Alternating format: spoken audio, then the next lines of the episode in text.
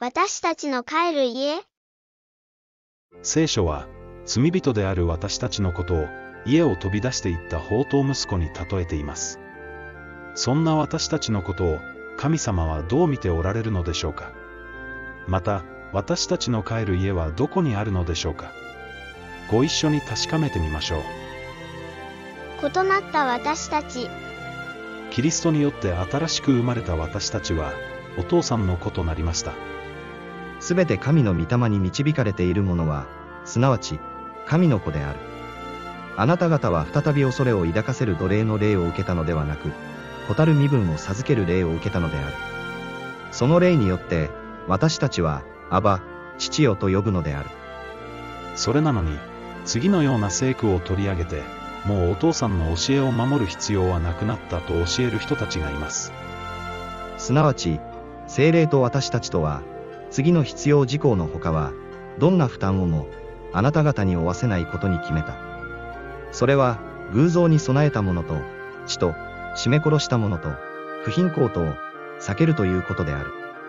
これらのものから遠ざかっておれば、それでよろしい。以上。ここから、もう盗んでよい、偽証してよい、神の名をみだりに唱えてよい、安息日を性別しなくてよい、そう受け取るのでしょうか。違いますね。この会議で話し合われたことは、モーセ立法についてであって、神の原則についてではありません。次の聖句も、多くの人に誤解されています。しかし今は、私たちをつないでいたものに対して死んだので、私たちは立法から解放され、その結果、古い文字によってではなく、新しい霊によって仕えているのである。もうお父さんの教えを守る必要はなくなった、そう書いてあるでしょうか？違いますね。新しい霊によって仕えていると書いてあります。すなわち、立法にそう書いてあるからという文字による使い方ではなく、新しい霊から来る従順によって仕えているのです。これこそが、神聖であり、癒しであり、悔い改めた人に与えられる罪からの救いです。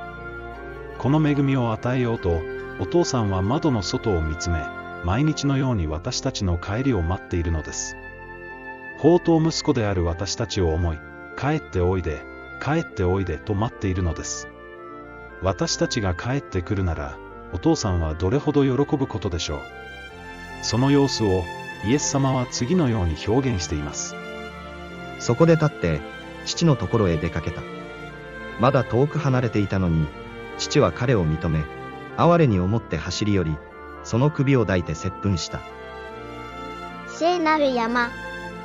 お父さんの待つ家、私たちの帰る場所のことを、聖書は聖なる山と呼びます。私が声を上げて主を呼ばわると、主は聖なる山から私に答えられる。聖なる山は、ある時はエルサレムのあるシオン山、ある時はホレブにあるシナイ山、またある時はイエス様が変貌を遂げた山として表されてきました。私たちもイエスと共に聖なる山にいて、天から出たこの声を聞いたのである。いずれの山からも、神の声が聞こえてきました。聖なる山は、神のおられる場所を表しているからです。この山に、お父さんは私たちを集めようとしておられるのです。では、どのような人が集められるのでしょうか。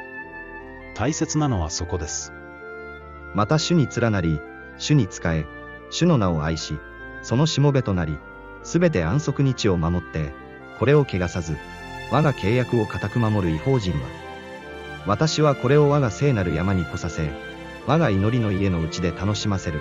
彼らの反祭と犠牲とは、我が祭壇の上に受け入れられる。我が家は、すべての民の祈りの家と唱えられるからである。それは、主に連なる人。それは、主に仕える人。それは、主を愛する人。それは、主のしもべとなった人。それは、すべて安息日を守って、これを汚さず、主の契約を固く守る違法人です。こうなっていないことこそ、未だ教会が放蕩している証拠なのです。山へ逃げよ。山へ逃げよ、そうイエス様は命じておられます。預言者ダニエルによって言われた荒らす憎むべき者が、聖なる場所に立つのを見たならば、読者よ、悟れ、その時、ユダヤにいる人々は山へ逃げよ。屋上にいる者は、家から物を取り出そうとして下に降りるな。畑にいる者は、上着を取りに後へ戻るな。その日には、身重の女と血のみ子を持つ女とは、不幸である。あなた方の逃げるのが、冬または安息日にならないように祈れ。その時には、世の初めから現在に至るまで、かつてなく今後もないような大きな観難が起こるからである。山へ逃げよ。それは、お父さんのところへ急いで戻れ、神の教えに立ち返れということです。荒らす憎むべき者が、聖なる場所に立つのを見たならば、そのような出来事が、人類の歴史で二度起こりました。一度目は、アンティオコス・エピファネスが神殿にゼウス像を安置した時。二度目は、ローマ軍がエルサレムを包囲した時。しかし注意してください。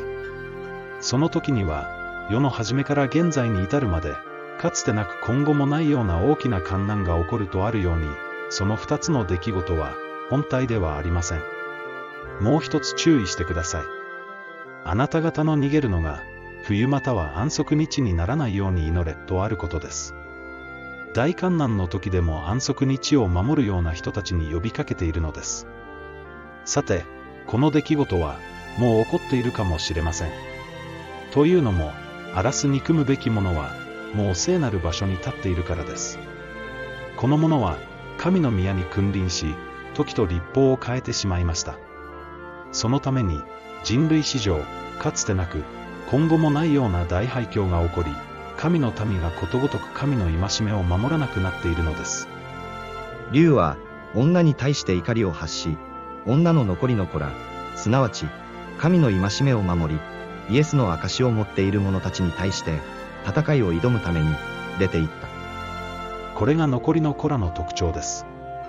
この特徴を持った人が、一体、どれほど残っているでしょうか。これに気づいた人たちは、もう山へ逃げ始めています。すなわち、新しい霊によって主に仕え、すべて安息日を守ってこれを汚さず、神の契約である実会を固く守り始めているのです。あなたはどうしますか？聖なる山へ帰っておいで、とお父さんは呼びかけています。あなたはどうしますか？山へ逃げなさい。バビロンから出ておいで。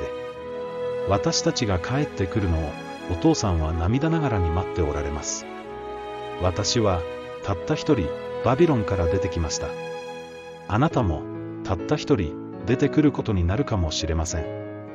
それでもどこかに兄弟が散らされており、やがて集められます。